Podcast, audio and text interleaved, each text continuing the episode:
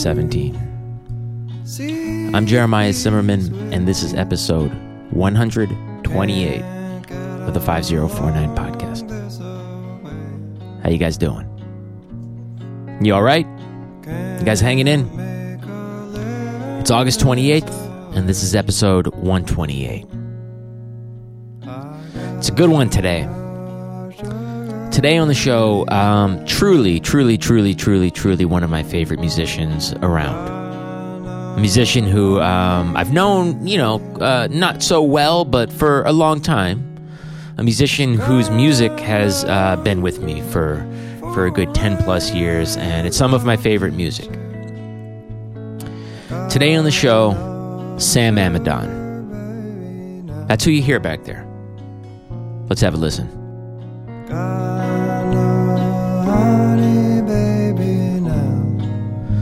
It's Sam Amidon, and um, I'm really happy with today's episode. Before we get into that, uh, let's talk about a couple things. First off, I want to remind you of some stuff that I have coming up. September 23rd in New Haven, Connecticut at Firehouse 12, I will be presenting my piece for four clarinets, Systema Munditotius.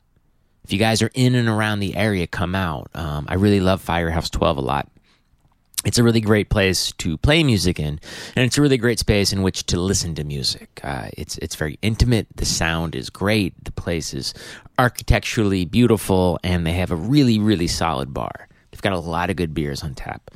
Um, Firehouse 12, September 23rd. Systema Munditotius, my new clarinet quartet. If you're around, come out. I also want to say thank you uh, to the people that have written to me. I hear from you guys, and I like it. Um, it. It means a lot to me. I pretty much almost never write back, uh, primarily because I can barely keep my shoes tied. But but just know that if, if you write a note to me, I get it, I read it, and it, it, it does mean a lot to me. Thank you guys. Today on the show is, um, you know, I, I said it a second ago. It's Sam Amidon. Now, I imagine some of you familiar with Sam. Uh, I imagine some of you listening to this are probably listening to this podcast for the first time because you're a fan of Sam.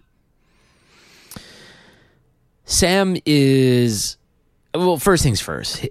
His music, the records that he has put out, um, are, are records, contemporary records, records that have been released in the last 10 years that I come back to with, you know, a, a, a notable frequency all of his records from the last several years have uh, been kind of based around some some very unique, very specific to Sam interpretations of folk songs. Uh, his records have, you know, one thing that I've really, really um, been compelled by with his records is th- they're they're a full picture.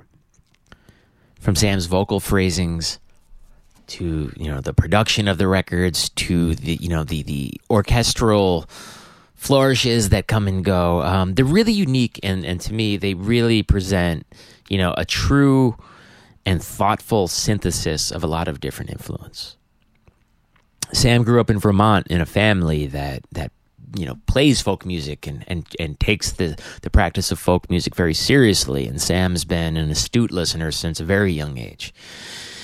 And I first became aware of Sam. We talked about this for a minute on the show today. Um, I guess like I don't know, ten or twelve years ago, Avon Kang had booked the Stone, and through my friend Matt Welch, who was working the door there, I heard about this performance by some young guy with a violin and and a tape recorder who was doing these strange dances and and recording the performance and playing it back and going outside the Stone and coming back in, and it just sounded like a really strange and unique thing and somehow I became familiar with his stuff and I was just drawn to it immediately. I, I really, some, there's something about it that just speaks to me very instantly. And I love Sam. I love talking to him. Like I said a second ago, you know, we don't know each other super well, but, um, I just, I, from the moment I met him, from the moment I heard his stuff, I've really felt drawn to Sam. I think he's a great guy. And early on in this podcast, back in 2013, uh, he was one of the first people I think that I, I reached out to and said, "Hey, if you're ever around, um, I'd love to talk to you." And at that point, he had left New York. I wasn't quite sure where he was living.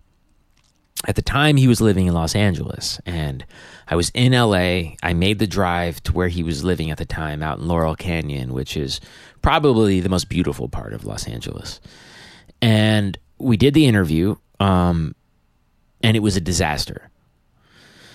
We tried sitting in uh, outside to do it, and the wind was blowing on the mics. We tried sitting inside, and his son, who at the time had just learned to walk and uh, I think had just learned to say a few words, was really all over the place. For about 45 minutes, we tried to do the interview, and it, it became very clear that it wasn't going to work. It was one of the few interviews that um, I have done for this podcast that was not able to be used for whatever reason and I always regretted it. Um, and uh, Sam and I got in touch. I don't know a couple months ago. I realized he was going to be in New York. He was here for literally like 28 hours. He was doing a gig and a recording, and uh, we made the time to do this. This podcast, I think, is the earliest interview I've ever done. This was like 9:30 in the morning or 10 in the morning, and and Sam came over just before a session in Brooklyn.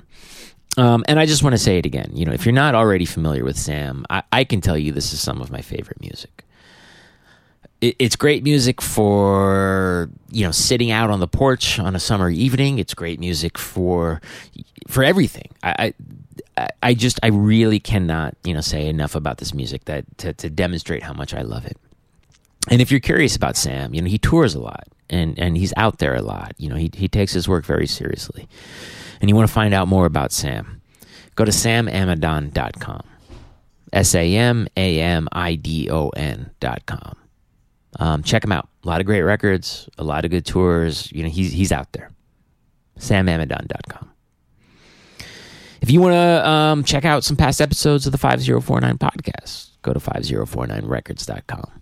I think at this point they were all there, about 130 of them. A lot of conversations. And if you are enjoying the show, please rate and review it in iTunes. Subscribe to it. Um, that's a good way to help. That's it. I hope you guys are all doing well.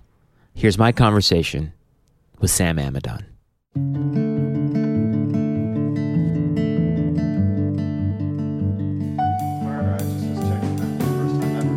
Really? Yeah, I've never heard of him. Kind of like some of the best shit there is. I mean, he's like he's one of those guys that for years people are always like, "Oh, you must be really into John Carter." Yes, and you're And like, yeah. it wasn't that I wasn't into him; I just didn't You really just know his shit. there yet. But now that I'm there, I'm like really there. And um, but it was wonderful because I was in London and I don't know if I was home alone for a few weeks. But I was kind of just like on, I mean I had my dudes, but I was just sort of hanging around, and um, and I um, yeah I can give you a test. Tall drink of water. Yes, and uh, and I and it was listening to you guys chat. I just like, oh yeah, I'm seeing my buddies again. It was like I had it on my headphones while I was washing the dishes. Really? Yeah, I've had people say that to me, like either you know people who musicians who lived in New York for a while for a time and then left. Um, it's like, oh, I get to catch up with my friends, or people are like, you know, like I actually feel like you know I, I Yeah. get to be there for it. exactly. It was really cozy. Where did you meet Aaron? 'Cause I feel like there was. I heard. I've heard Matt Bauder. It was. You can press record if you We're want because it's re- oh, we're, ro- we're rolling. We're okay, rolling, great. Then. I'll then I won't hold back. but I will Drink some tea. I, I heard stories about you. So the the crucial people, uh, or two crucial people who led me to Aaron Siegel and led me to many many other things, Uh-huh. are uh, Zach Wallace and Jacob. player. Yes, that's right, Uh-huh. and the elusive Zach The Wallace enigmatic. and Jacob Danziger, who is even more elusive He's from LA? because he nope, they are both from Ann Arbor, and Jacob is no longer a professional musician. I hope he still plays music though, because he's a wonderful musician. What does he he's, play? He's a lawyer in um, uh, in Ann Arbor again. Mm. Um, he was a violin player, and they played in the band Flash Paper with Uh-huh. Fred Thomas Uh huh. and then they also played in the band Ida, wonderful indie rock band, beautiful band. Um, and they and then Zach also played on a low record, Uh huh. and Jake was doing solo. He went to Mills and was doing solo elec- electronic, Mhm. electroacoustic composition and playing violin loops and stuff. So the story, what happened is that um, I in Brattleboro as a teenager, the local CD store carried free jazz records, Sun Ra. Well, it's this. It depends on how far you want to Let's rewind. go back because I know that. So the last time I saw you was in Los Angeles, yes, in Laurel Canyon, Yes, which was a very wonderfully interesting chaotic location. moment, Yeah. yes. uh, but you grew up like like music was like the family in Brattleboro, Vermont. right? Which Yeah, is a folk very music. specific place. folk music. Yeah. And because you'll know some of the people I'm in this. Yeah. So um, my parents are they were like, you know, hippies who were part of Bread and Puppet Theater Uh-huh. and they met in Cambridge as part of the folk music scene in the seventies and they that was their whole thing and and it was all about their their folk music is not the version of folk music of like dudes strumming guitar or a song circle of people all swapping songs and strumming guitars around Yeah. the campfire. Their folk music was all the community forms of folk music, you know, dance, folk dance, fiddle tunes where everybody's sitting around playing tunes together, group, you know, harmony, folk harmony singing Yeah. like Balkan Village singing or you know shape all the forms of folk music that are not about a performer or an audience, but were about a group of people making music together. That's their whole thing. hmm And um, and but my dad had been a composition major, and so like, and he knew enough. Like he knew he gave me bitches brew when I was thirteen, so I didn't know what to make of it. But you know, he was into that. Okay. but that but not that much other stuff. but there was something that happened when I was very little, and um, and uh, which is that he took there was. Do you know who David Moss is? Yeah, I do. he was a percussionist and composer and made up languages and Right. and he was very much part of the downtown scene in the late Yeah, 70s was. and he recorded roulette with and all that stuff. yeah, with John Zorn and with um, Bill Dixon he's on recordings with Bill Dixon and he moved to Marlboro Vermont which is just a few miles west of Brattleboro and he gave a concert at Marlboro College he lived in Vermont for a while and he gave a concert at Marlboro College that you know was it like late at night and for some by coincidence my dad brought me, uh, who was seven, and my little brother Stefan, who was four, to this gig, and Ed Bartlett brought his son Thomas Bartlett, who was seven, also to this Man, gig. Yeah, as he's also so known. that was one of the first times Thomas and I met. Was at a David Moss concert At age seven. Jon Rose on violin, because Jon Rose is also kind of you know super out there. Yeah. and and, and um, he seems uh, and and Jon Rose, Gene, and David Moss, and a bass player named Gene Chain, who was a wonderful local bassist Uh-huh. and, and had also lived in New York. And um, the concert totally blew all of our minds. You- it and it was the best thing for a child to see because it was like super crazy, blistering downtown, you know, composition improv, but also like he would like swing these, you know, noisemakers that make the woo, Uh-huh, uh-huh. and he would sing all this gibberish like languages he invented. They're all these gibberish languages. So it was incredibly accessible to a small child because it was just patently like super all over the place. And we bought the record, the vinyl record, the David Moss Dance Band live in Europe, which on the record is Fred Frith and Wayne Horvitz and David Moss and maybe that's a trio. Maybe jon rose also. And um and the record has this it's like this weird it's a clear vinyl i've never seen anybody do this ever since maybe you've seen it it's like this clear vinyl and it has it's like gra- grained and fi- grained in this way that when it spins it looks like it's like it's incredibly psychedelic like it looks like it's spinning the other way Yeah, yeah, yeah. and so it, again like seven year old mind was blown like another time right because you could see all these possibilities of what you can actually do. yeah, and we listened to the record all the time. We thought it was hilarious. We didn't know we had no context for it. Right. It was literally the only album of that kind in our house. Other it was not like uh, you know old time string band. Have you listened to it recently? Um, or in the past, you know, in, in your adult life as a as a music maker? I have gone back. I got to find the vinyl. I hope it's at my parents' house.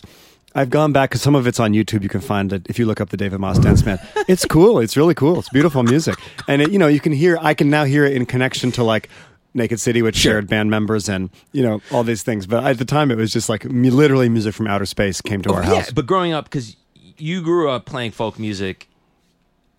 I mean, playing folk music, but also as something that you do with your family. So it's a creative thing. It's a social yeah, thing. it was it's life. a- it was. I mean, Yeah. I and and um and and there were sort of two sides of it, which was one side was just like the osmosis background thing, which was just like it was what they were into. Yeah. They didn't pressure us to be part of it, but it was you were it was immersion. You know, I mean, Uh-huh. all of their friends were folk musicians.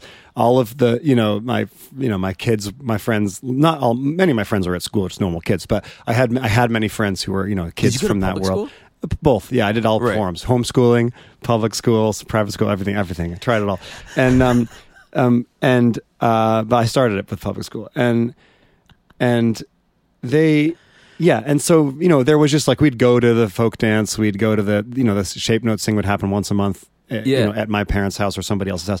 That was around. It wasn't necessarily something that I thought about consciously, but it was there in the background. And then, and then when I was three, I started taking violin lessons. And starting around age six, I started really getting into fiddle. Mm-hmm. tunes, fiddle tunes. Mm-hmm. And I had a little. There was like a kids band with with Thomas. My friend Thomas was Bartlett was part of. What was he playing? On first acoustic guitar. Little known fact about Thomas: when he was five years old, he would jump on top of the sofa and sing La Bamba and strum the chord to the top of his lungs. Because that movie must have just come out with with Diamond Phillips. Yeah, right? exactly. You got it with Yeah. Los Lobos doing the Yeah, song. yeah, yeah, yeah. And um, but then he switched to piano and he played accordion or piano in the folk band. And there were other kids from our little town that played in this band. And I was seven, starting or seven, eight, nine, ten. And um, so my own personal thing was fiddle. Like I, w- I sang with my parents just as something that you would do as part of your life. But really, for me, it was about fiddle, and Yeah. and it wasn't even about American folk music. Even though again that was in the background, it was Irish uh, fiddle tunes because. There's a New England fiddle style, which is great, and many of my early heroes were New England fiddlers. who What's an example of that? Well, basically, it's it, what I realized is it's basically an intersection of French Canadian, Irish, and sort of Appalachian influences. So, Right. so it's it is a style unto itself. There's a fiddler named Rodney Miller who was a great practitioner of this style. Uh-huh. There's many people from around my town. Uh, Becky Tracy, Sue Sternberg, these great fiddlers who played the local folk dances, and they played actually across the country playing these kind of dances. It's called contra dancing. Did you I know go to- about that. You've gone to a contra dance? You're from upstate New York. You know about contra But no, dancing. but uh, uh, there's a. I live. I kind of grew up between upstate New York and the South, and there's a, a place in North Carolina that my mom would take us to. ca- Asheville in Asheville. Not in Asheville. It's the John C. Campbell Folk School. Oh, totally. Yeah. Have you been there? No, but I know I know of that stuff. But I, I, we would go to the folk school, and there, I think there was contra dancing. There was Definitely, definitely, yeah. like the music was very foreign to me. yeah. I- I- so contra dance that was like so uh, much of my own musical stuff is in con- connection uh, growing up is all would be connection with Thomas. So we we had this kids band and then we formed our own band of just Thomas and I and my little brother Stefan and who played percussion. At age, 13 and we made our first cassette then popcorn behavior was the name of this band which you can look up there's one video on youtube of popcorn behavior gonna do that. local public access uh, access tv show and um and it was new england fiddle music so what it meant was it was basically irish tunes but played with a bit more swing with the influence of Okay. appalachian rhythms and french canadian which is a bit more bouncy and, and your like brother was playing drums. playing percussion like Okay. hand percussion Okay. and later drums and um and so i and for me i didn't even like american folk i didn't i wouldn't i mean i sang the folk songs with my parents but i didn't like appalachian like the, what we think of as you know because to me you know the irish stuff was i was so obsessed with this irish fiddle style which is very ornate and uh, it's very delicate phrasing. It's deeply rhythmic but it's very it's a very finely tuned style of fiddle playing. Yeah. and and to me when i listened to the old time music which is like the appalachian stuff it just sounded so rough and i was like these guys can't play it's just scratchy fiddle playing. This is boring. I want to listen to these irish fiddle players. 'Cause and it's a more focused sound. yeah and also and this is actually important the irish tunes what's cool about irish music is it's the opposite of jazz where in jazz you have or traditional jazz you have set chords right Right. and then they play a melody and people make up melodies over these set chords. In Irish tunes, in the traditional Irish music, the melody is set, and you you maybe you maybe play ornaments, but you would never like stray that far from it. Uh-huh. But the melody was written before they had any chordal instrument in Ireland, so there's no set chords to the melodies, and they're often very ambiguous. Mysterious melodies, and so you can. So the guitarist or the pianist, whoever's playing the chordal ro- instrument in an Irish session, can make up like makes up all the harmony the whole time. That seems like that could result either in some very predictable music or some very no, it's unusual. well, it depends music. on who you are and where you at. But yeah, it's it's never that crazy. But you know, there's certain there's only a few options at any given time. But there are uh, you know the melodies are very beautiful and very open. Right. So they're very, it's very modal, right? It's very open. It's not functional harmony of like, but you can add that or not. So the guitarist has a huge amount of freedom to you know compose these you know harmonic like progressions and but also so for me again when i heard the old time music in old time music the melody is just one four five you know very basic like the Yeah, chords yeah. are literally just one four five and the melodies are a lot weirder a lot of these appalachian fiddle melodies are very strange It's weird music. but but if you have a guitar in the traditional style, you would never follow those. You would never listen for those harmonies. You just stick to the nearest one four five. And if the fiddle is doing something weird, that's just how it goes. Whereas in Irish music, the the, the accompanist follows the mystery of these melodies.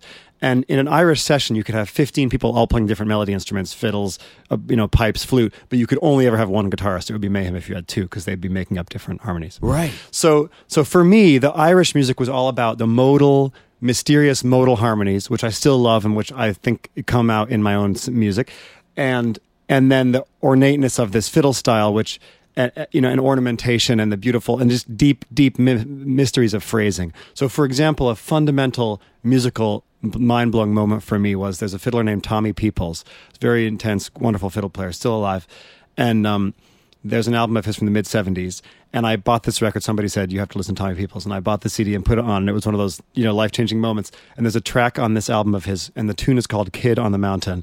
And and and it's a it's a jig but and the guitarist plays this little riff and then tommy comes in and the way he's pushing and pulling it's like billie holiday like the way he's mm. pushing and pulling these phrases and he'll pause and then he rushes back in and and there's something really raw about his tone and yet there's something really delicate about the way his ornamentation of phrasing and literally like my entire conception of music was changed by the first 25 seconds of this tune. How old were you? thir- 14 or 15 Yeah, yeah. 15 maybe. And and i i basically memorized the whole record but i especially it was just like the first minute of this track. I learned everything about he how he attacked and approached the melody. And i would say that even as a singer like that moment was still a fundamental moment for me in music. Because and also because of the way that he conveyed total freedom without actually you know, because there are fiddlers who will like solo and they'll, you know, on the changes and they'll they'll go way far from the tune.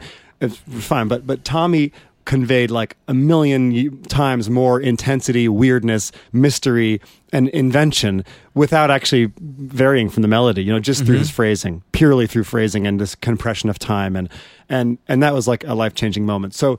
So that was that was like the depth, the most intense experience moment of my time studying Irish fiddle tunes, and I was very self conscious about getting into old time stuff because I didn't want to do it fake or whatever. Like I, you know, it felt had to feel real or something. And my gateway into Appalachian music and folk music then came through free jazz because the local CD store in Brattleboro. Oh no, I know what it was. I'm, I'm just going. Is it okay? Yeah, yeah, yeah, yeah. not- you'll have. I, you, you, No, no, this is good. This is good. So, but I, I th- go. so Uh, here's what it was. I was 13 years old. I'd only listened to folk music as a kid, right? So I, if I listened to rock music, it didn't make any sense to me. Like I bought like a Talking Heads record. Did you listen to any classical music? Not that much. I So played it a bit. that no, no, I dogma? played it a bit, learning it. Okay. Like I would take, some, I took lessons and I played in string quartet. Did you have any awareness it that was never really. It never has you know grabbed me in that same way. But you did you was there any distinction in your mind of like, oh, I don't play violin, I play fiddle? Yeah, definitely. Yeah. Okay. I mean, I took violin lessons so that I wouldn't mess myself up Right. technique wise to a point. But yeah, I, I thought of myself entirely as a All right, so you go player. back to that record store and So no, here's I'll rewind just a teeny bit, which is that so as of age like twelve, you know, all my friends were listening to all these different kinds of stuff, right? And if I heard it, it just didn't like I bought like a Jimi Hendrix record, it just sounded like white noise, and Be- Beatles sounded like children's music. I was like, this Yeah. isn't this sounds like weird music I would listen to when I was five. Like, why would I listen to this now? I didn't get it at all. Dylan's, I just I couldn't stand. Bob Dylan. Yeah, just sounded super rough and dumb, and I don't under, I didn't get it. And and and just and a lot of stuff just I couldn't even hear. Like my dad gave me that bitches brew record, and I just couldn't even hear it. It just sounded like empty. And even Talking Heads, I was like, I can't hear the music. I can hear the singer, but I can't hear the. Was- It was like I was so deep into this one form of like fiddle tunes. All of my listening was around that. So I was in Vermont. This is 1994, 93, 94, 95. Mm-hmm. Phish, right? This is the music of the time. I'm just going there. I'm You being honest. it? I'm being honest No, with no, you. be into it, yeah. And and and that was my gateway into other music initially because it was so silly and in a, even in retrospect, things I don't like about it, like the gimmickiness of it, they were they kind of it brought me in, and because also because the lyrics were so patently d- silly Yeah. and and absurdist that I knew I wasn't missing anything. Like if I listened to other pop music, I would just feel like I was missing stuff because I couldn't really understand, I couldn't really pay attention to lyrics, and I couldn't really hear. And um, I mean, whatever. I love But the guys in Nirvana, Phish are like real musicians. Like yeah, yeah, get on stage totally, and, and they- and they, yeah, and there's like it's themselves to some improvisation, and Yeah. and there's and but it's it's it has this sort of silliness, which is like there's little jokes, musical jokes, Yeah, and yeah, it's, it's gentle, and and it was silly and gentle in this way that wasn't intimidating to me. Like I didn't want to feel like I was some fake kid trying to listen to some real music when I'm just like a dorky folk person. I didn't, Yeah. and so they allowed me to be the like dorky folk kid Sure. and still listen to this thing. That's right? great. So that was step one. Then Trey Anastasio made "Surrender to the Air." Do you know about this album? So, so I read on like the internet that he had a free jazz album called "Surrender to the Air," and. I'd never heard the term. I thought that sounds like an interesting term. And he made this album with like all the money they made. He they there's it's it's like he I think they did it. it it's like a re- really nice studio. Like it's like Electric Lady or something.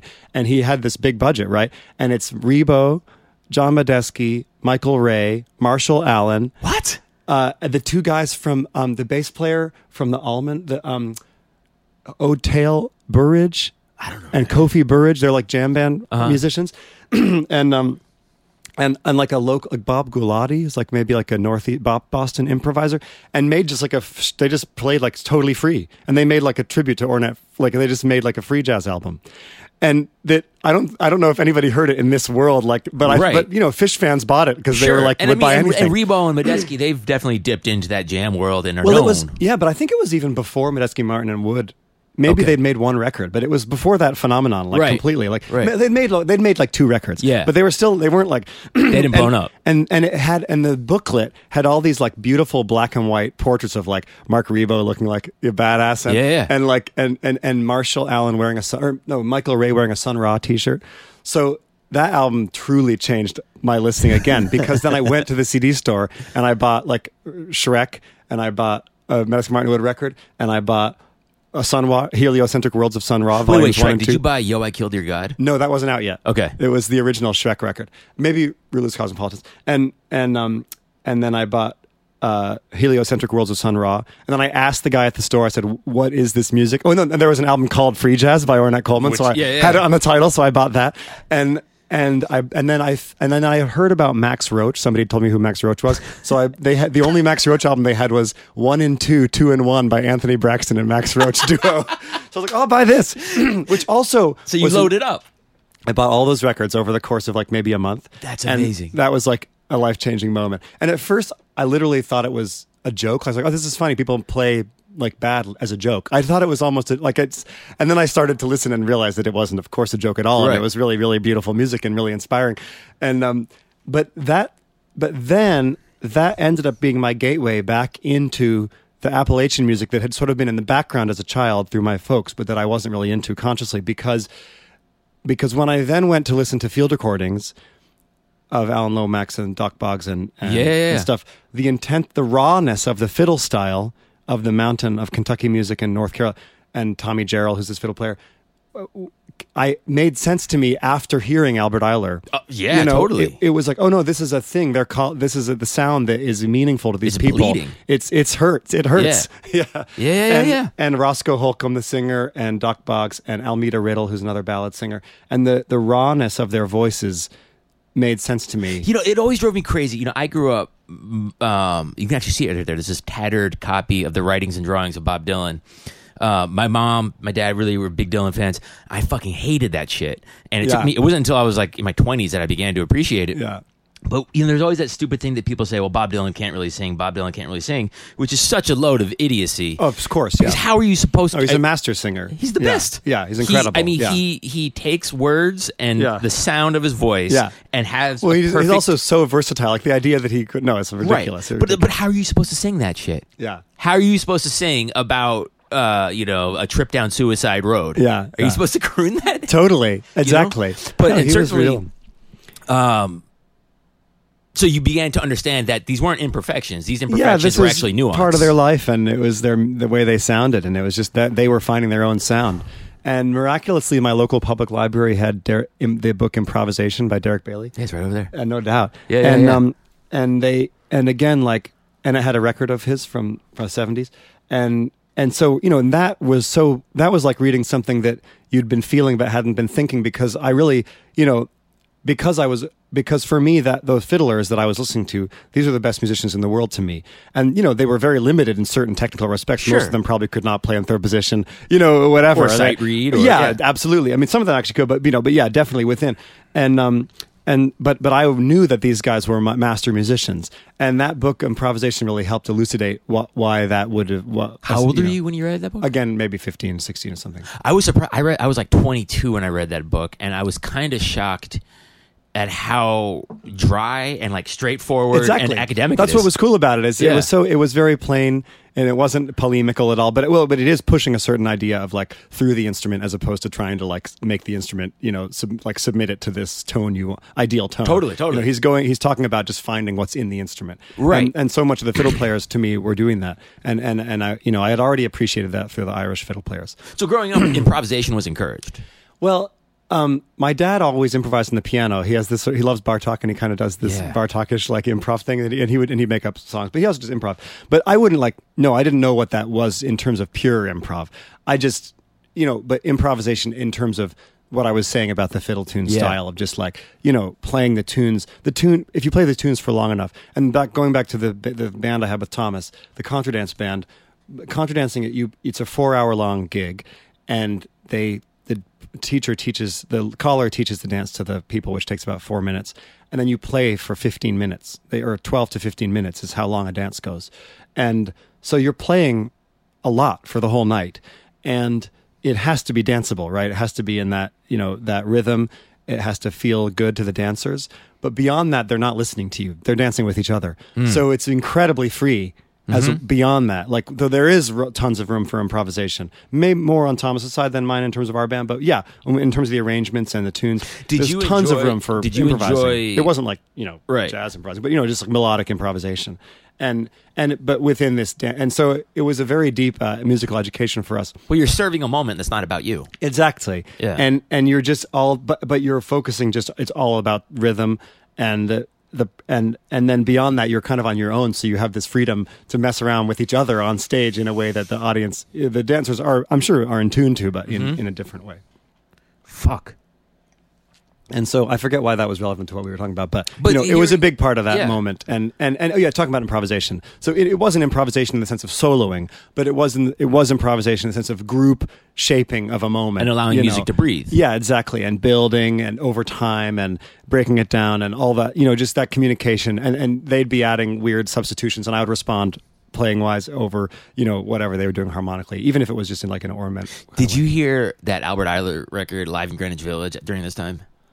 Yes, I bought it for my birthday when I turned 17 at the CD store. And nobody, I was home alone that day. Like my parents were, I, I had like a show, they would do these school jobs for like three days. And my brother and I would chill at the house. And, um, and, uh, I, I did, I bought that record.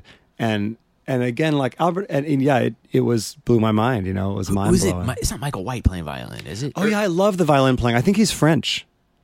Hold on a second. Yeah, There it is. Uh, oh, it's Michel Sampson. that's right. Yeah, yeah, yeah. Yeah, is he on any other records? I've never. I've Googled him before, and I it's like I'm sure he's on shit and just not credited. Michel Sampson. Yeah. Um, and there's a video of them. Like, did you see that documentary? Um, My name is Albert Ayler. It was incredible. Yeah, Yeah, there's video of them playing, that's right. I, and I, really that. wish that footage. I remember that now.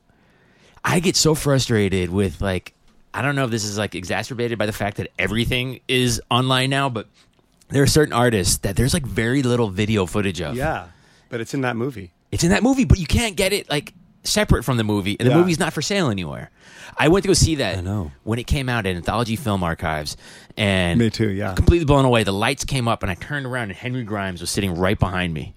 Amazing. Totally That's bugged me amazing.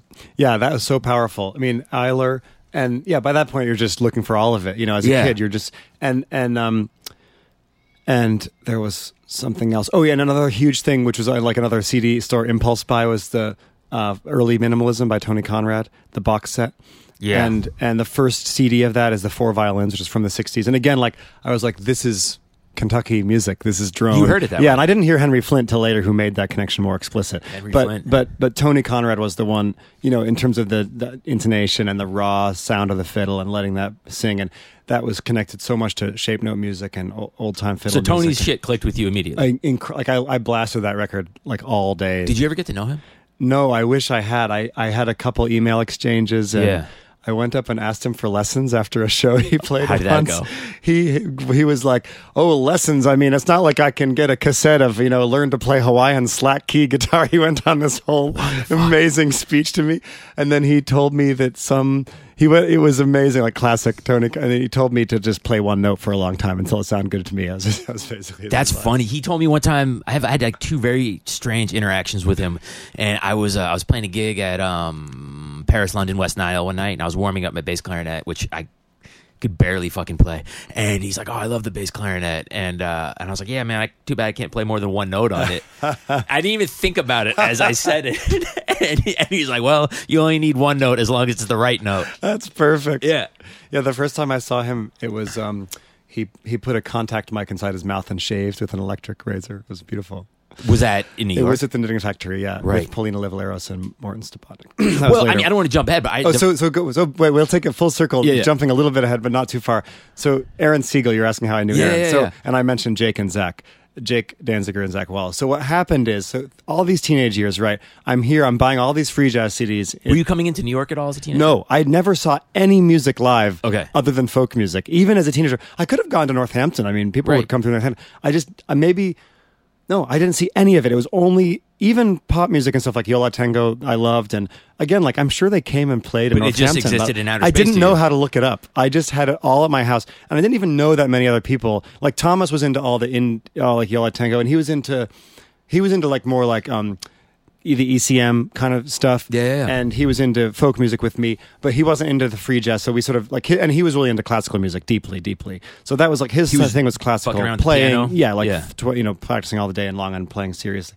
And so he was deeply into classical music, and I was into all the free jazz. That was like our separate thing. And then shared, we were into folk music and more of whatever different Did you guys of. grow up with Nico Muhly too? No, no, we Okay. met him later. He was he did from from we met him Okay. in college. So what? Ha- but so I'd never met any other people who knew about this stuff. It was just like me going to the CD store alone and then listening to it at my Receiving house. these transmissions from outer space. Yeah, yeah. And my friend Gabriel and I kind of got in together, but we didn't know anybody else.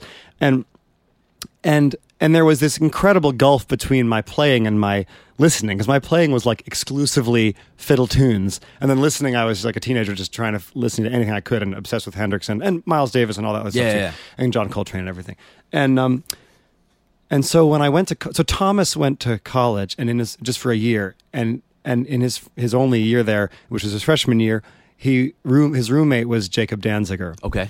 and Jacob Danziger, and I was taking a year off, and I was living in Vermont, but also spending time in Boston. And Jacob Danziger's best friend was Zach Wallace, who was at NEC in in in Boston. And so, the Jake and Zach were like the first human beings that I found, to Thomas and I, that I found who like knew who Albert Ayler was and listened to all this stuff Yeah. and they, And they knew way more than I did, and they had been involved. Like Jake was, I mean, Zach was doing you know free improv like with Greg Kelly and Okkyung Lee and all these people Right. in, in you know at NEC and in in Boston, and so that was like such a life changing moment because they. They, they were just these people who knew all that stuff and came from Ann Arbor where all those kids were into all that stuff and Yeah. they you know Matt Bauder and Aaron and Colin Stetson. Yeah, exactly, like Andrew that- WK and Wolf yeah, Eyes. yeah. Jake had we had this zine that Jake and Angela WK had made as teenagers. It was like we had like a hundred copies like lying It's around so our house wild. way before you know his crazy thing. And um, so they were very life changing because a they taught me about a million things, millions of people that I didn't know yet. You know that are on all these walls and and all the downtown stuff and and um and Arto Lindsay and No Wave Music and I mean they just like and and then we'd go to Tonic like five times a week and just see everything, and and they also were important because they had this aesthetic sense that I think has broadened. They gave us Nick Drake. They were like they gave everybody Nick Drake CD for Christmas one year and and. And and um, you know, I'd never heard of that music at all. Yeah, I must have hit you like a ton of bricks. completely just pink moon only pink moon listen to it like a hundred times that day Right. and you know that so they and and they were also the ones who were like because in Vermont there was sort of like this whole aesthetic thing that was based around those people who were sort of like from being into the dead, where everybody listened to like reggae, but like Neil Young was bad. Like reggae was good, but Neil Young was Is bad. that like a- like he was like l- sloppy and like a like white guilt kind of thing. I know it was more like sort of maybe, but it was more like the jam thing. Like they were into like the Medeski Martin and Wood and like funky jamming. Right. But like Neil Young was like this sort of sloppy, like that was sounded just we just thought that was terrible. And everybody in Vermont, like not everybody, but like uh, it was just like that was like dumb. I don't know. Yeah. And like like Jake and Zach were the first ones that were like, no, like Neil Young is good. Really deep.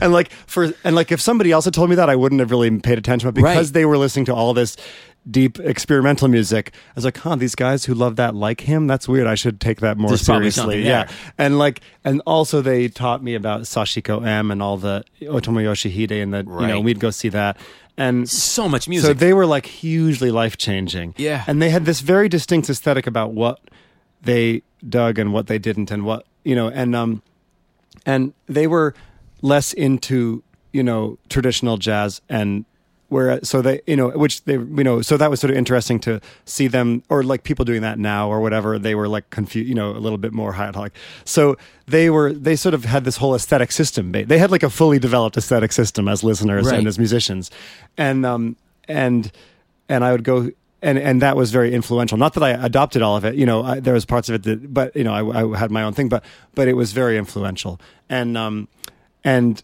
yeah, and so that's how I met. And and and, and Zach had a trio and still does occasionally with Matt Bauder and Memorize Aaron. Siegel. That was like my favorite. that band. music changed my life. Yeah, totally. Matt Bauder is, I've said this many times. Um, I love that guy so much, and he's my favorite musician in New York, like by a long shot. I, I can listen to him play all day long, and that band really changed the way I think about yeah. music. We'd go hear them at the Reed Cafe in Williamsburg. Yeah. and um and it was always just insanely inspiring. And I think I had them come to a show in Brattleboro for all my you know parent like all my parents' folk friends and. You can't. I mean that that music to me is so much the sound of like three people who are making music based on their specific relationship. Yes, Uh, exactly. and it doesn't sound like anything else. Yeah, totally. Oh man, I wish they still played. So that was a huge time. They, you know, they would play, and then again, I, I said we'd go to Tonic like five times a weekend, and then I was also playing Irish sessions in New York, and that, and then when I finished school, then that was my, you know, day job was with playing there, and I and I love you it. used to play. I remember running into you one sessions. day, and you were saying that you were doing these like Sunday sessions. at- Yeah. There's one that still goes when I play whenever I can, but I'm very rarely in town. But it's the, the Brass Monkey on Sunday afternoons, five to eight, lovely tunes. Eamon O'Leary, master musician, hosts the session, and um, yeah, there's a whole world in in New York of these great. You know, the Swift Bar also has one, and and 11th Street on the Upper East, Lower East Side, and and there are these traditional sessions, and you know, there's three musicians who are hired to be there, and then if you have a night off, you go and you know other people come and, And sit in, and yeah, it's open, and and um and they're just beautiful musicians. There's so many great players, and and uh, so that was my other my world was it was like playing Irish sessions in New York, and um and then also playing eventually in Doveman with Thomas, which was sort of the easing into that whole indie rock universe, and um and and then going to hear free jazz and trying to play improvised music whenever I could, and with just whoever and and then eventually through that that through the desire to play improvised music, um, I joined Stars Like Fleas, which was Yeah. Shannon, Shannon Fields and Montgomery, and then Ryan Sawyer on Brian drums. Sawyer and Shelley and- Burgon and A whole vast- Laura Ortman, I think. yeah, wonderful musicians. Yes, Laura, a whole vast array of just such super Yeah. amazing people, and and it was a lot of it was through Thomas. He he was more. I was shyer, I think, when I first came Sure. to New York. I didn't have a sense of who I could be as a musician around this world. I knew as a listener that I loved all this stuff, but I wanted to play, but I didn't really know what I could bring Well, because. I I remember. So it Stars it- Like Fleas was important as well. It must have been like 2005 or 2006. My friend Matt Welch, you know, we were the door guys at the Stone. Yes. And he tell I remember him telling me like uh, it was during Avon Kang he had booked the Stone. Yes. And it's like, yeah, there was this guy Sam. He he had a tape recorder and he walked in and out and he was laying down on the. He told me this like really. I was like, that sounds really peculiar. I did a thing because yeah, I just wanted to interact with this world of my own in my own way that was real to me and not Yeah. be sort of pretending. And so I did a thing of like with a tape recorder of self-inflicted field recordings. And mean, what does that mean? that's what, and I was, a t- and, and I had this tape recorder, and I would just carry it around and talk into it, or Yeah. dance and re- have it be recorded, or play some scratchy. Like I'd play an old time fiddle tune, but I'd just get into the scratchy ending and just like repeat that. And and um, I still do that as a as a piece sometimes. it's gotten more musical a bit, but um, and but yeah, Avent having at the Stone, and it's just like the thing of youth, like the fearlessness of. I mean, I was utterly terrified before those that show, but Yeah. but I did it, you know, and I don't know. When you're younger, you just do stuff like that, and you know that you need to do it, even if your body is like having a complete anxiety attack before. And I was on stage, and yeah, just like yelling, and Well, do you- I and the there was a lot of- audience, I think, was basically Avon, Jessica, Shahzad. You know, gave me some pretty good nice audience. things. No, it was a deep listeners, all yeah, of them. yeah, yeah. I once played a concert for three people, and the three people that I played for, it was the dumb. It was the strangest thing. I decided to play a solo concert of keyboard improvisations. This, I was twenty. That's awesome. 19 or 20 in Athens, Georgia. And the concert was one of the worst musical expressions I've ever made. The audience was three people. It was a midnight show, and it was Michael Stipe, Mike Mills, and their manager, Bertis Downs. That's so great. I love it. And whenever I think back, I'm like, that's Private like a, audience. That's like a dream. Like Yeah, a- yeah. Not a good dream. Like Yeah. a peculiar dream.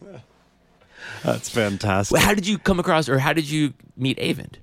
Um, uh, through Shahzad. So Yeah. it really, Thomas is sort of the original crux of so many connections and, and friendships and musical things in New York.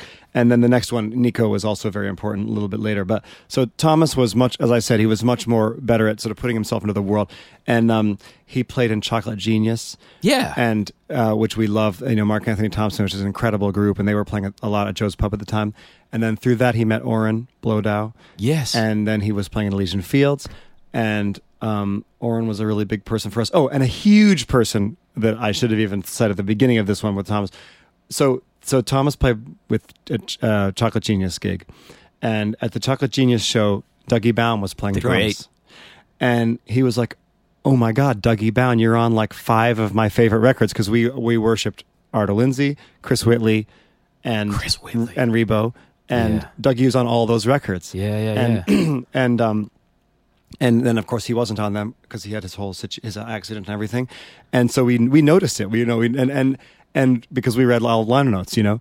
And so thomas was like oh my god dougie bowne you know. And he dougie became a very very very close friend of ours and very much a a kind of he was like the uh, figure who sort of welcomed us into this world of new york again and somebody else like jake and zach and who who just you know just knew so much and knew all these people and we would just be at the pink pony and we would just talk about music and again it was like somebody to talk to about all this stuff that you had in your mind in vermont for all this time Yeah, and, he wasn't like talking down to you or anything. no not just- at all he yeah. was just he was psyched to just ta- and you know just such an amazing storyteller for He's- all of his time with iggy pop and you know Lounge the lizards, lizards yeah. and he's an oracle. yeah, he is. You know, he's the griot. I mean, Mar- I think Ribot calls him the griot of New Jersey. And he, so I would, I think I wrote a college paper, like I was doing like a nonfiction essay class, and I wrote uh, like a, a profile of Dougie, and I, so that just gave me an excuse basically to hang out with him. And then he played drums in Doveman. Uh-huh. And Thomas, so he was at that gig. So at that first Chocolate Genius show, Thomas met Dougie and Oren, who were both, you know, huge people for us. And and and um and through Oren, he played in Elysian Fields, and then Shahzad was the bass player for Elysian Fields. I didn't realize Shahzad played in Elysian. They did a European tour of Thomas Shahzad, and Shahzad was the bassist, and it was one of his first gigs, I think, when he was starting to play around New York. Yeah. and um, so then we met Shahzad, and Shahzad played with Doveman and Dougie. The band was Dougie, Shahzad, Thomas, and me, and a trumpet player named Peter Eklund, and um, who was a swing cornet player, Uh-huh. very very beautiful musician, who we knew from our folk days. He'd been a he'd been come to the dance to play in the swing bands, and um, so and so yeah. Then Shahzad, I met Shahzad, and that was again like a hugely Shahzad's important musical person universe for me. And is th- we've beyond played- vast. Yeah, and we traded uh, traded banjo lessons for guitar lessons, and then we would improvise at the end. And he was somebody who was just such a generous person to improvise with because he's very non-judgmental, and I was, you know, and um, and very open. And he would come up with little games, things, ways for us to, you know, just uh, just not for a listening audience, just for our own self, Sure, you sure, know, yeah. as a learning thing for me. Yeah. And um, and then yeah, we've had so many travels, and and he's played on like all basically almost all my records except Yeah, for the yeah, first yeah, two. After the first two. Yeah, he's So that was then, yeah, and and so those were the that was the spectrum of people at that point. It was Dougie, Shahzad, Thomas, Nico. A bit later, Stars Like Fleas. that's a really good crew. It was a wonderful moment in New York, yeah, When would so this would have been like the early 2000s? and and then, and then playing Irish sessions, early to mid like 2005. That that this stuff is like 2005, Yeah. 2006, and um, and I took a yeah, I worked as a typer, typist, transcribing interviews. So I type quite That, fast. that was your day job yeah, for for two years. for what company? Uh, I, they were like a third party company, so you could get in. It might be 2020 interviews, or you know, or a documentary, or reality TV.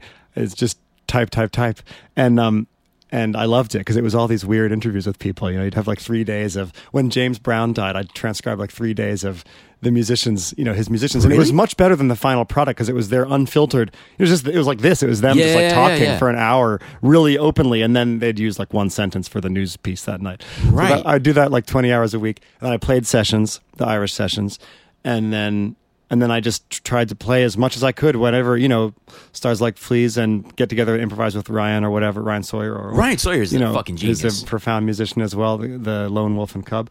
And um and it was just a great time. Yeah, playing all those stars like Fleas show. I was so wonderful that they uh, I felt so thankful that, you know, Shannon welcomed me into that group cuz that Like was like a my play dream outside in New York very much? basically almost never. I think there was one tour after after my time with them. But no, we would just play like in the Todd P shows way out in right. Bushwick or like whatever. Monkey Town or something. yeah, yeah, because that was Montgomery, who's a singer. That was his, Yeah. his place.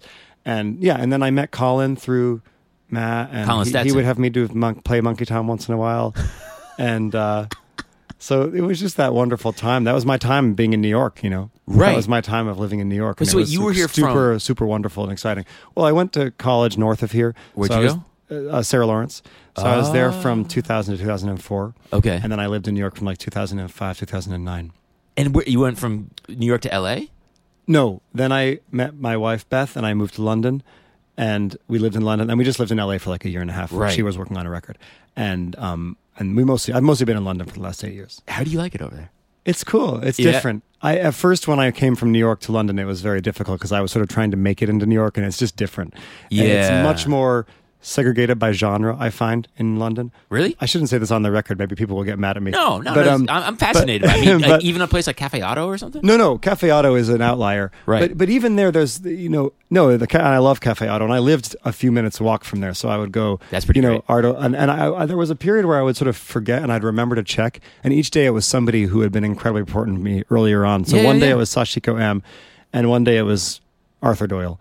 And I hadn't seen either of them play for like six years. How did And Arthur sound? He sounded incredible. He- Yeah? it was not long before he died, and he was mostly singing jazz standards. Oh, but you know, without his with no teeth, it just you thought it was somebody. I thought, oh, he's just doing some vocal improv techniques, and then I was like, oh no, it's summertime. it was so deep. It was one of the most beautiful concerts I've ever been to. I would love to hear a recording of that. I know it was very, very, very, very. There's something. I, I've talked about His, this with that songwriter album just remains like a a touchstone. Yeah, there's something about, especially like you know, if you're if one going back to that thing you said about hearing these uh, Appalachian musicians, and you could hear this struggle, you could hear this this trouble in their in their music. But when you really love an artist and you follow their work, and you can hear them towards the end, it can be heartbreaking. It can be largely heartbreaking. um, but it's really pretty special. Like those Johnny Yeah. Cash records before he died. yeah, yeah, yeah, totally. Uh, the Chet, anything you can hear of Chet Baker of from course. the '80s. Yeah, absolutely. Like, are they? I love the Silence one, the Charlie Haden album. Right. Like, are they at their, their most agile? No. Yeah. Are they at their most virtuosic? No. Yeah. But it's really compelling to hear how people deal with their their frailty, their Absolutely. decay. Um, I would nothing would. Man, did you hear that Derek Bailey record? Uh, The Carpal- ballad. Oh no, Carpal Tunnel? No, I haven't heard that. It's might be the last recording he made Wow. before he died. I know the ballads one. That shit's incredible. Yeah, I gotta check out Carpal Tunnel. Carpal Tunnel. It's no, literally it is. It was a moment of seeing somebody limited. just at the end, and Yeah. Or like when deep. Bowie died, like that. That to me, one of the first thoughts I had is like, oh, cool. It's now it's a full yeah, picture that you could sort of put together and yeah, it was know? interesting.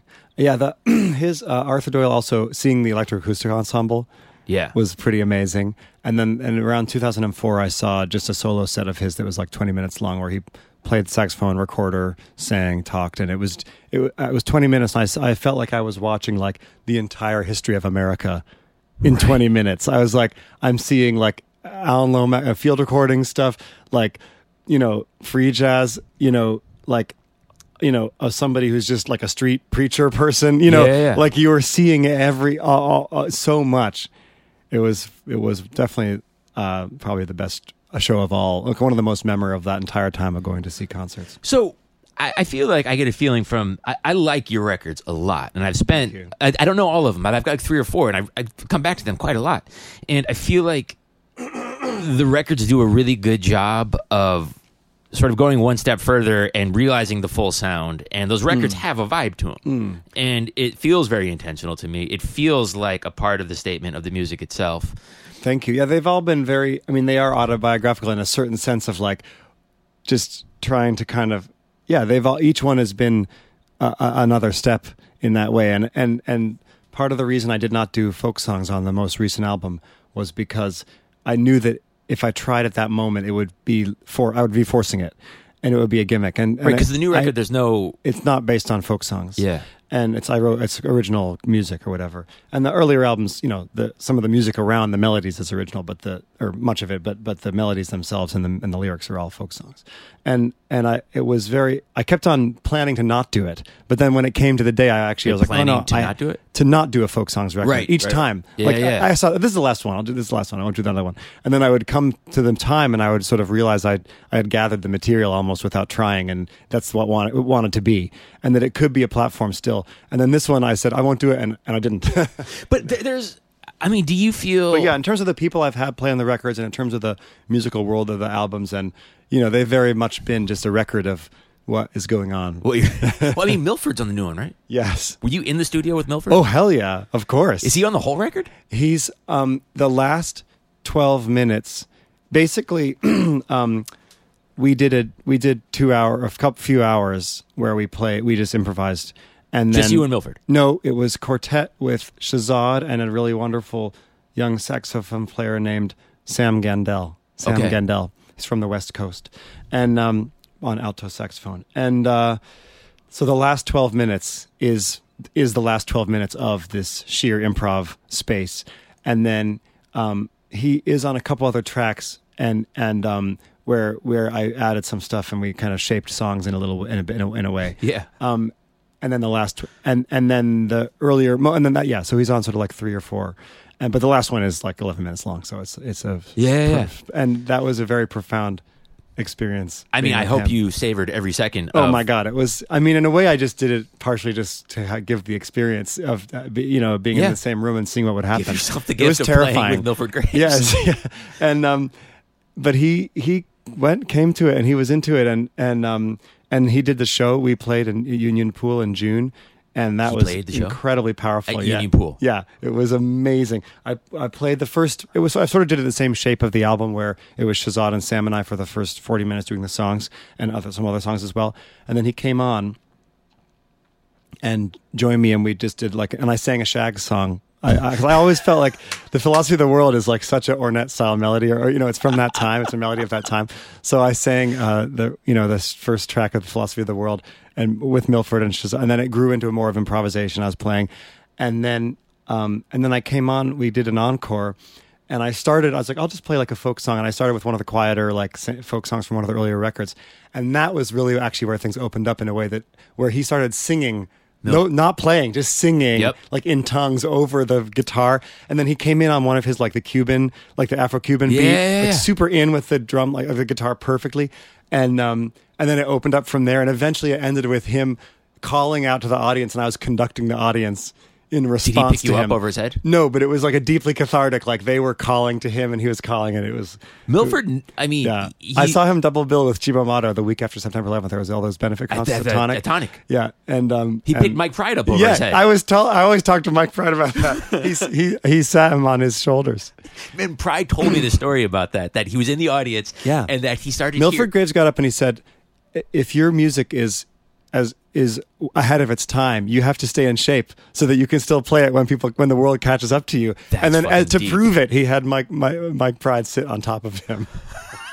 And they played. It was so beautiful. No, he said he said he uh, uh, Milford started calling out MP, MP, and so he said he went up on stage and he said Milford goes climb, and he put him up over his head. I mean, Milford is like he's one part sage, he's one part you know. Obviously, he's like a musician of the highest level. Yes, of course. He's a scientist, but he's also like he's a really good entertainer.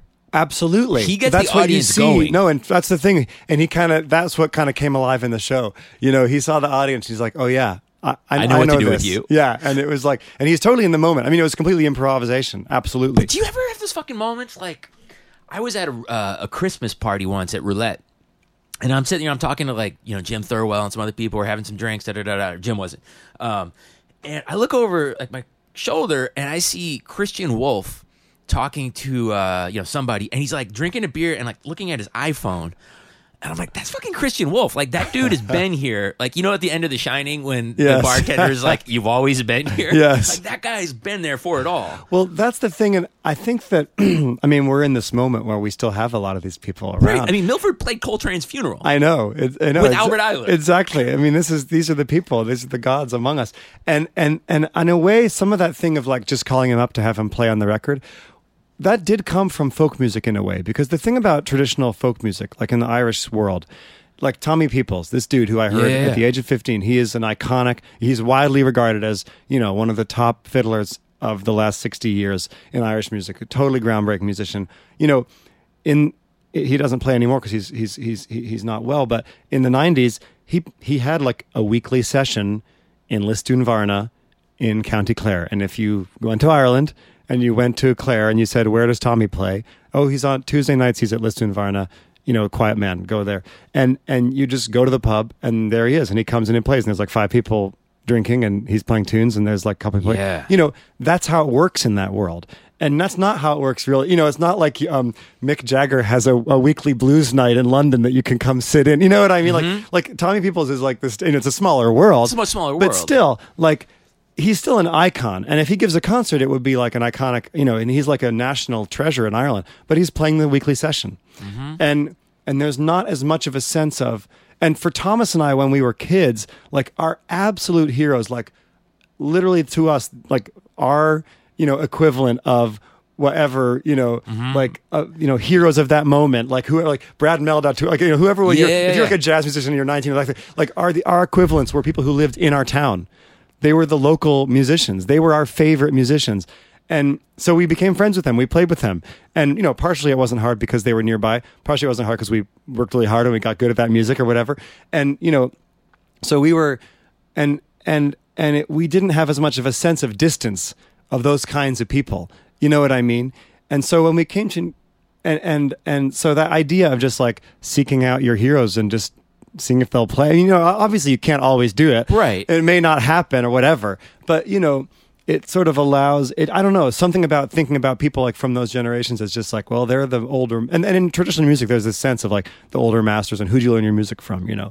And and in all these other worlds it's different. But i you sort of still retain a sense of that. It's like well he's he's the old master right now. That's who we have right now as an old master Yeah. you know? And um and what can you learn from them you know? And and, and, and, and it's very very connect and his music is very folkloric as well. You know there's so many tradition percussive traditions happening in his music. And also part of why i wanted to have him come and i hope it makes sense to people on the record. I don't have i don't care actually if it makes sense. It makes sense to me. Yeah. and and you know the for me there was also a deep link of Milford's music to the music that I love in terms of folk music which is like you know his whole belief in because I went to Zach took me Zach Wallace for example took ta- taught me who that you know Milford was and took me to a lecture he gave at Brown in like 2001 Wait, And- Milford taught at Bennington.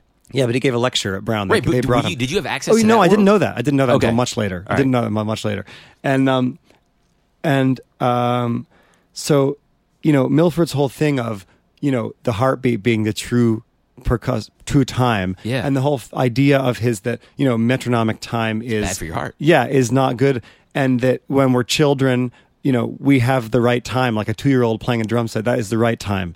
And we lose that and we have to get that back. You know all those beliefs of his are um to me, I hear that in Kentucky Fiddle playing. Right. You know, there's a guy named Bruce Greene who's sort of the equivalent guru to me for that music, who's a Kentucky Fiddle player or Kentucky style. He's a he's, he lives in North Carolina. He's from New York, but he you know he's that's his was his music was in the early '70s, traveling around these mountains in Kentucky and p- learning from these fiddlers like Hiram Stamper that he found nobody else had played with these guys for like 30 years, and um their sense of time is not far from Milford's.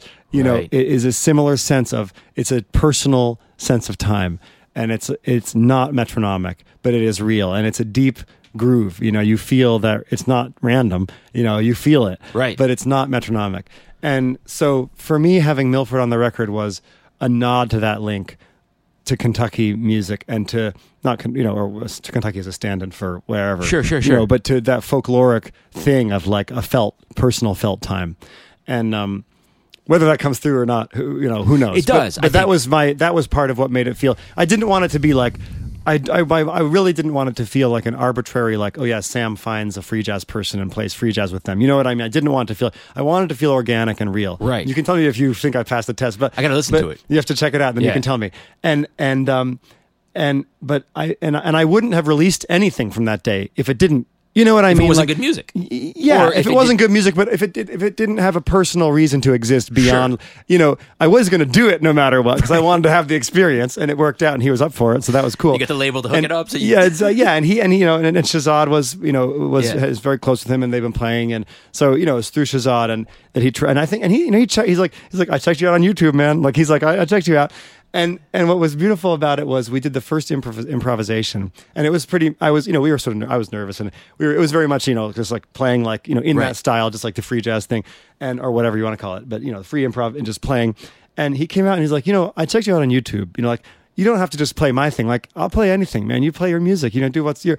And so I was like, okay. And so I came in with like this like quiet DADGAD riff, and boom, he just like jumped in there, and and but you know he was saying like we can be here playing you know you Right. can be here as yourself and almost milford's thing is like he's such an intense you know the way he you know he has he kind of talks he, it's like a muhammad ali thing as well like he's sort of you know he has this and he's very critical of a lot of stuff but in a way he's like critical of so much stuff in that moment when he came in that it's like well i just have to be myself right because i if i try to do something uh, who knows what'll you know what i mean Right. but it, actually he's deeply open-minded Yeah, yeah, yeah. profoundly. And so he was really up for anything. And um and it was very special. And so I did feel like at the end that we got to a point that I was like, I think we are speaking together in a Uh-huh. meaningful way that I can put this on the record because it's not just like uh, uh, contrived. And I, you know, and that was you're, you you don't want things to be contrived. And same with even the Frisell. Like I waited, you know, I had we had made our musical connection a few years earlier. He's the I- sweetest man. Well, of course, as you know, I've I've listened to Yeah, the yeah, podcast yeah, you did with him. It's beautiful,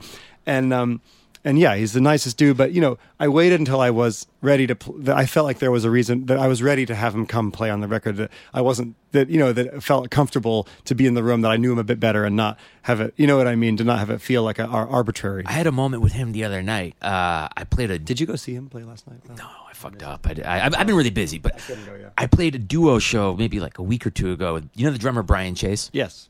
Brian and I were playing, and it was a small place in Brooklyn. Um, I- we get done playing. I look out. The first person I see is Frisell comes running over to me and gives me a hug. He goes, "How do you do those things on the clarinet?" And so won- It was just one of those moments. man. Like I stopped, I breathed it in. And I was Yes. like, "I've got that now." Yes. Like Frisell ran up to me after the gig, Yeah. hugged me, and complimented Yeah. me. It's it's, it's And it's tiny little He thing. wouldn't do it if it wasn't real. I mean, it's I- totally like- real. Yeah. I, I I I savor those moments. Mm. Absolutely. Yeah. absolutely and yeah and and so it's just that whole thing of trying to fig- make something happen Yeah. Do you have to get to your session? i will in about five minutes Okay, well, we, can- should wrap it up. Um, I'm glad you came over. It's a Yeah. long time. I, I was always bummed that like the, the when we tried doing that interview in Arthur was L.A. going nuts. Like was it four years ago? that was like one of three interviews that never made its way into yeah. happening. i'm glad we did it for real I am too. Are you? And you're not in New York for much longer than today. no no i pass through only i come all i've come frequently but only Yeah. for a minute What's the session you're going to do now? Can you Um, talk about it? N- not here okay, all right. but i'll tell you after yeah. All right. All right. Thanks, Um, Sam. yeah cheers dude Right thanks on. jeremiah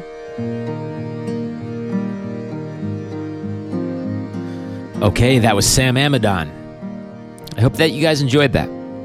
Um, I was really happy that that finally got to happen, and you know, I, I can't give Sam uh, uh, any higher of an of, of, of an endorsement. You know, check it out. It's great music. It's coming from the right place. It's coming from the heart. It's coming from the intellect. It's coming from from a place of wanting to put things together that maybe weren't put together before, and and once you put them together, they're in a very pleasing way samamidon.com. That's where you can find out more about him. And and just do it. Check it out. Don't be stupid. Check out some good shit. That's it. Uh, I hope you guys are cool. We're gonna be back next week. Next week's an interesting one. Next week is one that you know might uh, surprise and confuse a couple of people. Maybe it won't. I don't know. Uh, check out the 5049 website. Go to the Patreon. Maybe throw in a few bucks. That shit helps. It's patreon.com slash 5049 podcast. And that's it. Be excellent to each other. Bye. heart.